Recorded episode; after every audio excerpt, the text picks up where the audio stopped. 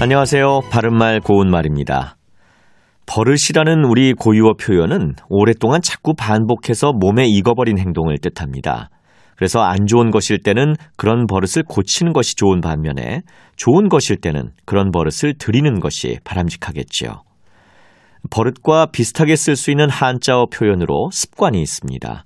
이는 오랫동안 되풀이하여 몸에 익은 채로 굳어진 개인적 행동을 뜻해서 습관을 고치다, 습관을 들이다 또는 습관이 몸에 배다와 같은 표현으로 많이 사용합니다.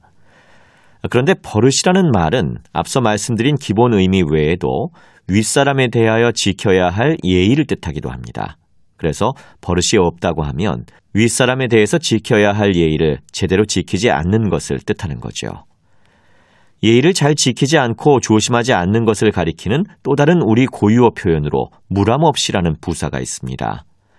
무람 없이는 무람 뒤에 없이가 붙은 것인데 무람은 부끄러워하여 삼가고 조심하는 데가 있음 또는 그런 태도를 가리키는 명사입니다.